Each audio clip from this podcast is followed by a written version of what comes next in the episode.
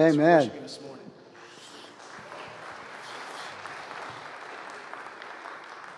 Thank you, band. You guys are amazing. Well, our scripture lesson today is Luke 19:10. The Son of Man came to seek and save the lost, but I want to add a little bit to that from Luke 15. Uh, The tax collectors and sinners were all drawing near to Jesus.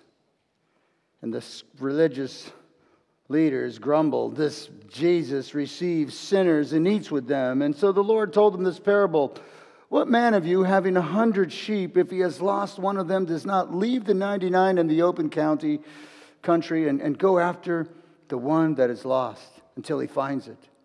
And when he has found it, he lays it on his shoulders, rejoicing.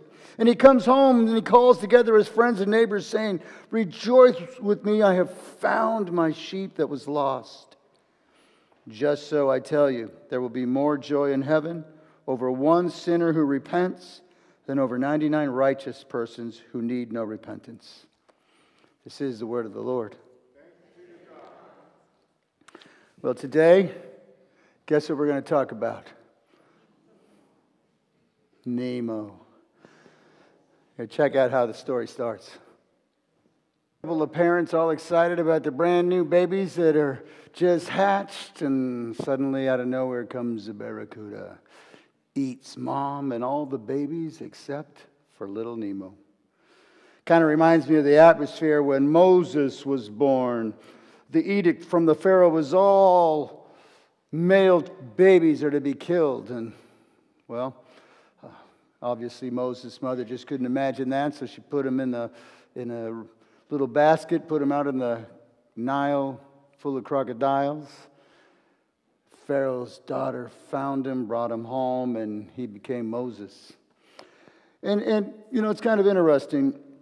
You know, every now and then I'll be in a conversation about the Bible, and someone will bring up, What kind of a God would kill all the firstborn of the Egyptians? And I'm saying, Well, you know, the kind of God that told them, I don't like you killing my little babies.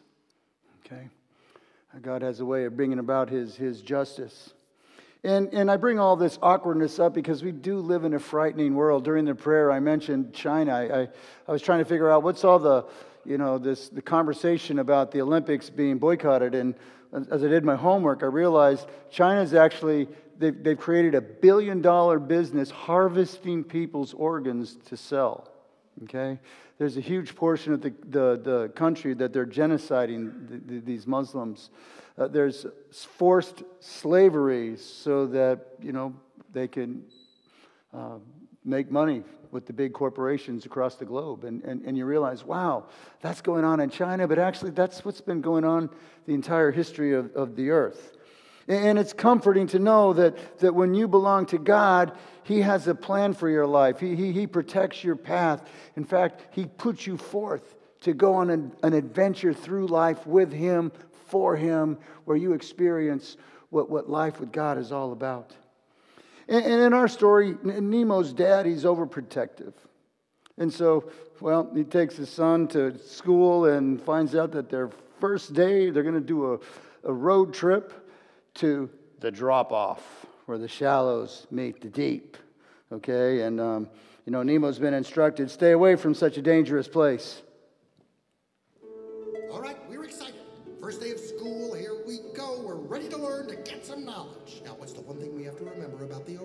It's not safe. That's my boy. So, first, we check to see that the coast is clear. We go out and back in. And then we go out and back in. And then one more time, out and back in. And sometimes, if you want to do it four times. Dad. All right, come on, boy.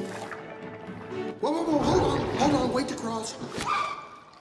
Hold my fin, hold my fin. Dad, you're not gonna freak out like you did at the petting zoo, are you? Hey, that snail was about to charge. Dad, Dad, can I go play too? Can I? I would feel better if you go play over on the sponge beds.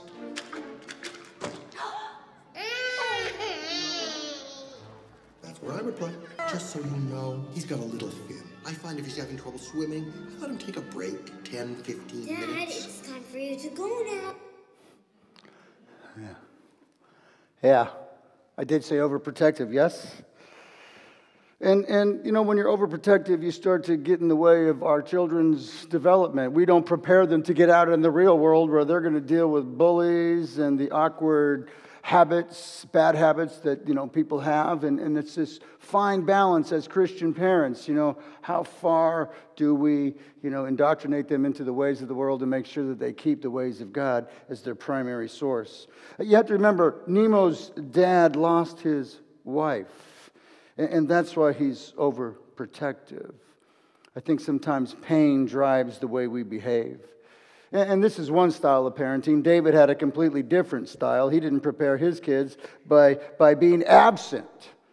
You know, well, Absalom kills one of his brothers, and David doesn't do anything about it. And so Absalom decides, well, I'm going to try to kill my dad too, later in the story. Um, Solomon, we talked about this this past week. Uh, you know, David has a very close personal relationship with God, but he doesn't pass it on to his son Solomon, who, when he has encounters with God, that's that distant creator instead of that personal God. And a distant creator isn't somebody that you get to know, and therefore Solomon succumbs to idol worship from his many wives and ruins the kingdom. And I guess I'd like to say that if you're having a close personal relationship with God, it's not too late to pass it on to your children and your friends to make sure that you're sharing what God is doing in your life with the people around you so that that can inspire them to step forward into a relationship with the Lord. Well, Nemo, his overprotective dad is getting on his nerve and he decides, time for my independence. You are in big trouble, young man. Do you hear me?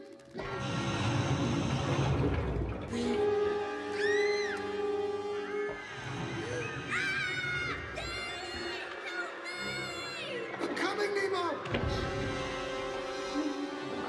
Get under me, kids!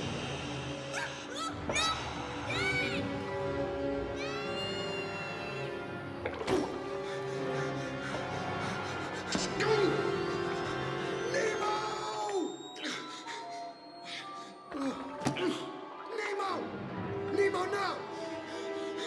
Nemo! Nemo, Nemo! No! No!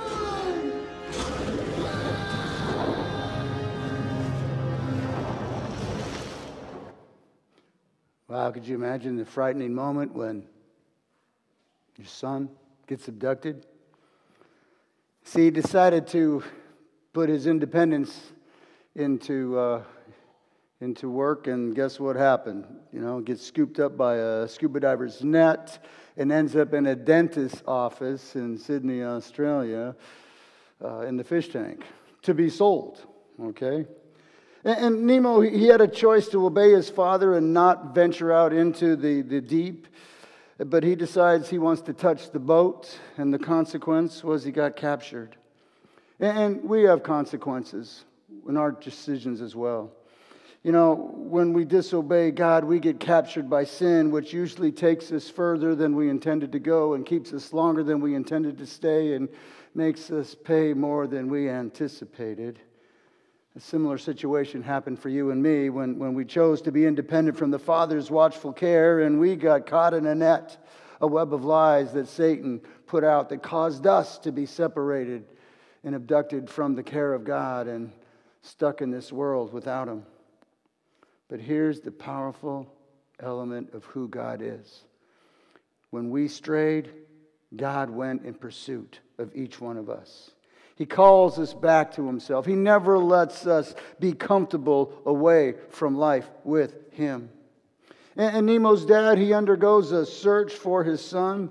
And in this search, he has to deal with great whites that try to eat him in all kinds of dangerous circumstances. And it becomes a really interesting situation because here he is in the eastern Australian current, okay, kind of like the highway of the oceans. And, well, he gets out and starts telling everybody, hey, they abducted my son. And what's funny is the fish tell the turtle, who tells the dolphin, who tells the seagull, who tells the pelican, who happens to know where Nemo is. Okay? Uh, It's kind of, you know, this interdependence on the different sea creatures is, is the way the body of Christ operates.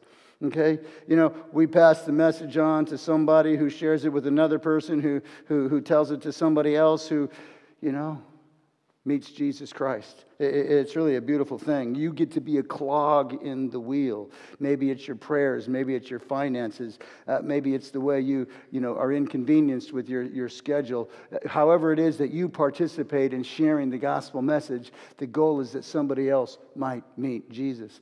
You know, I love the way missionary stories are. People in America pray for folks in Africa, and those prayers arrive right when they're about to be killed, and the prayers bring about, you know, guardian angels that save the warriors and, and the missionaries, I mean. Uh, you know, we, we, we send uh, gifts like this one uh, hot, this rubber hot water bottle. Was really needed to keep this baby alive and somebody just randomly throws it into the box it goes to the missionaries and they open it up and they go this is exactly what we needed. How did anybody know? Nobody ever sends this you know, letters come of encouragement when the, when the missionaries are at their wits' end and they're so full of despair. Money arrives that keeps kids' lives alive. This is how you and I participate in the ongoing kingdom of God with people that we don't even know, but God knows. And He uses what we do. Well, Dory is Nemo's dad's partner in the quest to find his son. And she's a little bit of a challenge because she suffers from short term memory loss. If you've ever been around somebody with short term memory loss, it's a little bit of a challenge to, you know, do anything with them, right? And yet, in spite of this very difficult shortcoming, she has one amazing gift. She's an encourager. Okay? She's continually optimistic. Every time they get into an awkward circumstance, she reminds him that we're going to find your son. And, and as dad gets overwhelmed with despair, he learns a very difficult and yet essential trait for all of us to obtain, obtain our dreams, and that is to persevere.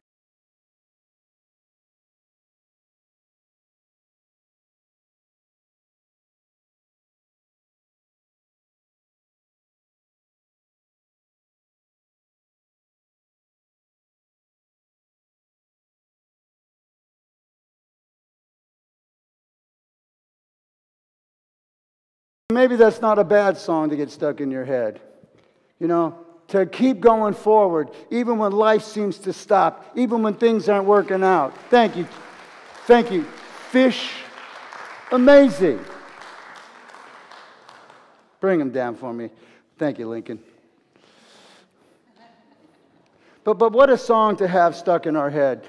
You know what? When life tumbles upon us, keep going forward, keep pursuing the Lord, don't give up. You know, my wife and I, we have this statement about the 11th hour God, when everything's falling apart and nothing's working out. You stay close to Him, you stay connected to Him, and then when all hope is lost, guess who shows up? The Lord. And He takes care of us and puts you into the next chapter of your journey. Well, we're all called to be encouragers. I found a passage in Hebrews 10 that I want to read to you, and I really want you to receive this. Let us consider how to stir up one another to love and good works, not neglecting to meet together, as is the habit of some, but encouraging one another, and all the more as you see the day drawing near. Encouraging one another. You know, don't underestimate the power of an encouraging person. You know, hope is to is life to our souls it's something it's believing that something good can happen it's believing in the promises of god even though they haven't arrived yet. It means you're not hoping with a wish and a prayer, you're believing and anticipating the right moment when God's going to show up with what it is you're asking Him for. And we all need those people like Dory in our lives that remind us while you're in this, this place of darkness, there's still light that's going to be shining upon you. There's still that moment when you're going to achieve your dreams. You know, I was thinking about Abraham Lincoln. You know, when, uh, politically, he was a complete and total failure. Every single thing that he did in his political life didn't work out until he became the president of the United States, the greatest president in our history. Okay? You know, I think after three or four failures, I probably would have called in for another career. But he knew what God called him to do, and he pushed through, and look what God did. And I guess I'm trying to tell you that keep swimming, keep believing, keep going forward with the Lord. And, and all the while, while Nemo's father is trying to find him, Nemo's trying to get home.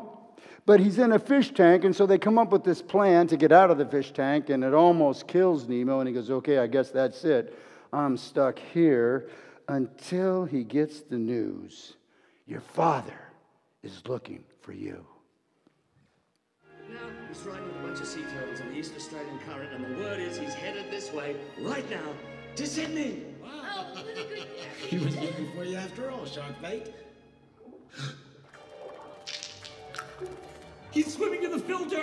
Sharkbait! Not again.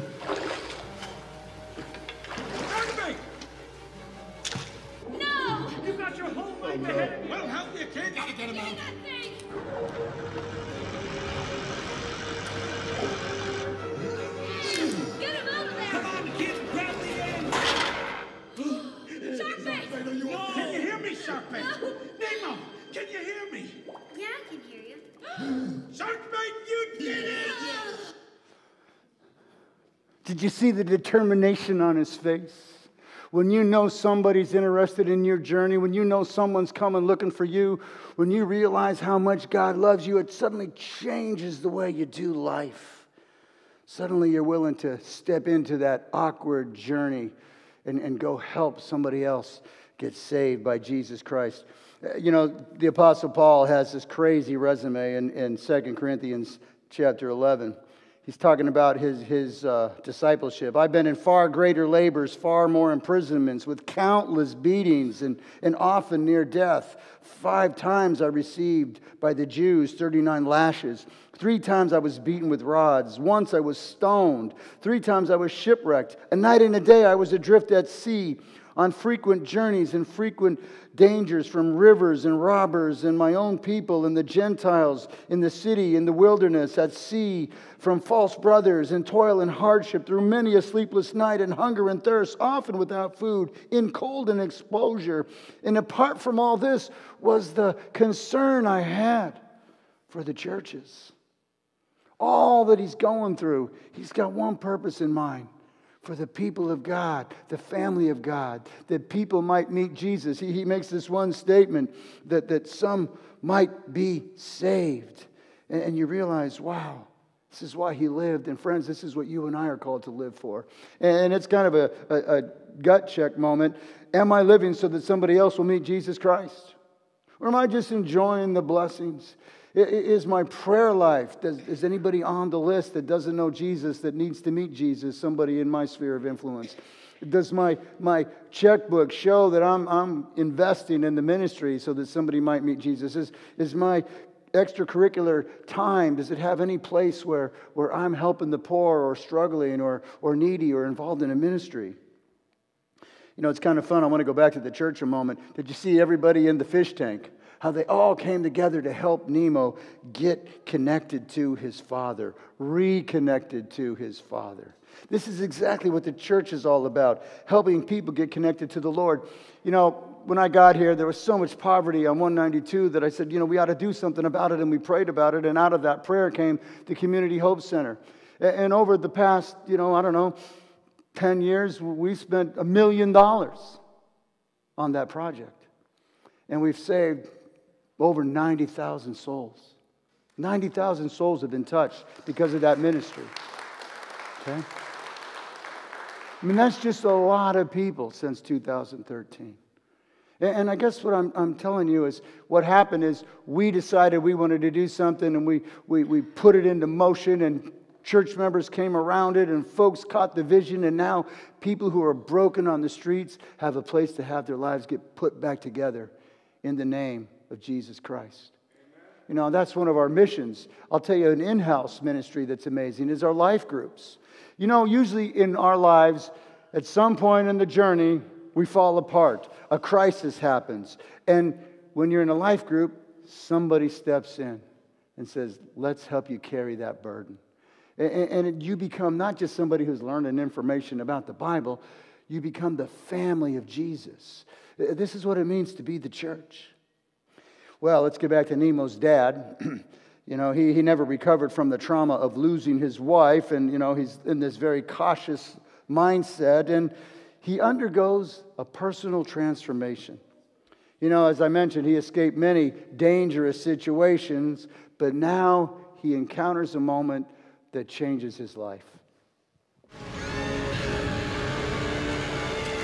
What is going on?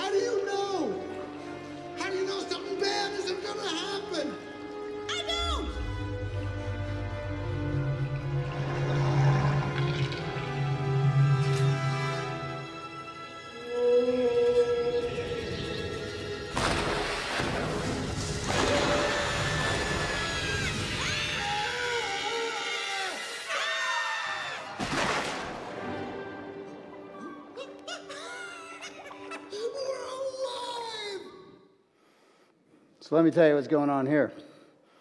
They need to find the right harbor, and so Dory asks the whale, Can you take us there? He immediately swallows them. Okay? Uh, obviously, Nemo's dad doesn't think she knows how to speak whale. She's not excited about being swallowed by a whale. And now it's time to let go from the mouth, be swallowed into the throat. He's holding on to the tongue. And this is where he has to make a decision Do I let go? Because when he lets go, yeah, he gets swallowed into the throat that gets launched out of the blowhole and placed exactly where he wanted to be. And, for all of us, you know, the security that God offers us, it's not a promise of what won't happen. It's a promise of what will happen. I will be with you in whatever situation you are in, especially difficult times. You see, we need to trust God on our journey and sometimes let go of what we're trying to control. You know, we, we, we, try to control our lives, and we were not designed to control our lives. In fact, we usually don't do well when we're in control of the remote, okay? No. We were created for Him to be in control of our lives and Him to plan out our destiny and, and follow His lead as He goes forth before us. And, and, you know, He said something bad might happen. Yeah, we live in a sin tainted world. Bad stuff happens. But we belong to a God who redeems our painful moments and then puts into motion first a growth opportunity for our faith and then creates a beautiful landscape for our future. You see, I think when we hold on to safety and security, you know what we lose? The adventure of faith. You know, we just play it cautious and we don't take a risk and, and we, we, we hold back and, and never go forward. I remember one time I went with friends to uh, the, the Mediterranean and, you know, they said, Oh, we heard that Barcelona's a really dangerous city. We shouldn't go out there. And so, you know, I'm standing at the window and I'm looking at two girls in bikinis walking to the beach. And I'm like, okay, I'm a fighter from Los Angeles. I think I can handle things, all right? And I go out and we have the most exciting time walking the beach and seeing the amazing architecture. And my friends, they did not leave the hotel and missed one of the more beautiful cities of the world.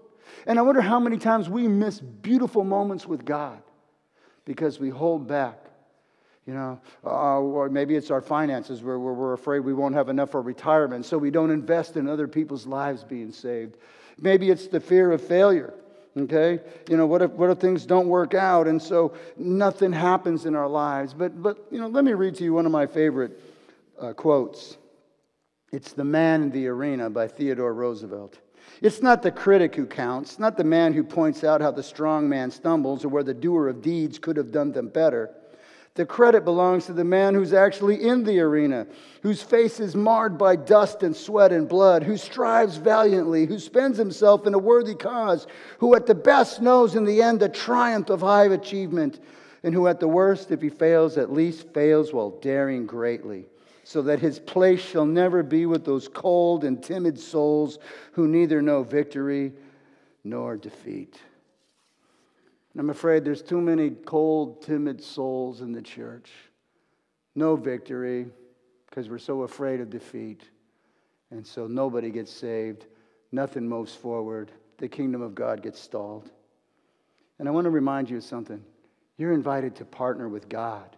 He doesn't say, hey, go out there and good luck. He says, follow me and let's go do something miraculous.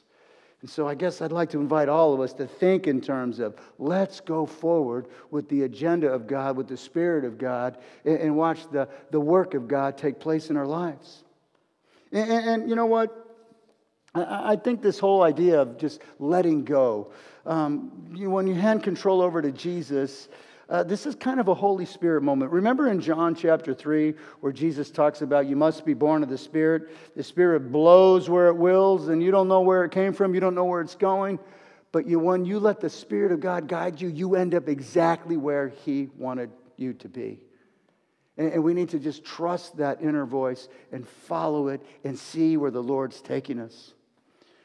And, and what's amazing is when he let go of the, the, the, whale's tongue, something changed in him. It's like when you see the power of God, uh, answered prayer take place in your life, suddenly you're willing to, to step forward. And so now, as, as Nemo's dad is, is stepping forward with the new strength, a pelican swallows him. And he says, Okay, I didn't come this far to become somebody's lunch. And he lodges himself in the pelican's throat until he throws him up. Okay? And sometimes you need to fight that hard to see somebody else come to Jesus. Sometimes you need to, it, it, costs you something so that somebody else might meet the Lord Jesus Christ. Sometimes you have to fight the good fight. And, and on the other side, while, you know, dad's making his way to his son, Nemo, he makes his way through lots of circumstances to the drain that goes out into the ocean and here they are just about to meet, and dad gets faulty news. It's too late. And so here he is, right on the cusp of obtaining his, his, his whole purpose in, in, in this story to find his son. And somebody says, too late. Imagine just the heartbreak. Well, you know, Brennan Manning has a statement that many Christians give up right before the blessing arrives. And, and if you've been praying for it and you've been moving in that direction and you've been aiming at it, I'm going to suggest just keep swimming. Just keep believing. In fact, remember when Jesus is, is, is pursued by the synagogue official, he says, My 12 year old daughter's about to die, and on the way to go heal her, they say, Forget it, she's already dead. And Jesus says, Only believe. And maybe that's our word only believe even though the circumstances look dire. Believe that God's going to fulfill what He promised. And guess what's going to happen? Out of nowhere, the supernatural power of God shows up. Well, father and son find each other. Did you really do all the things you say you did? Uh, pardon me? Hello?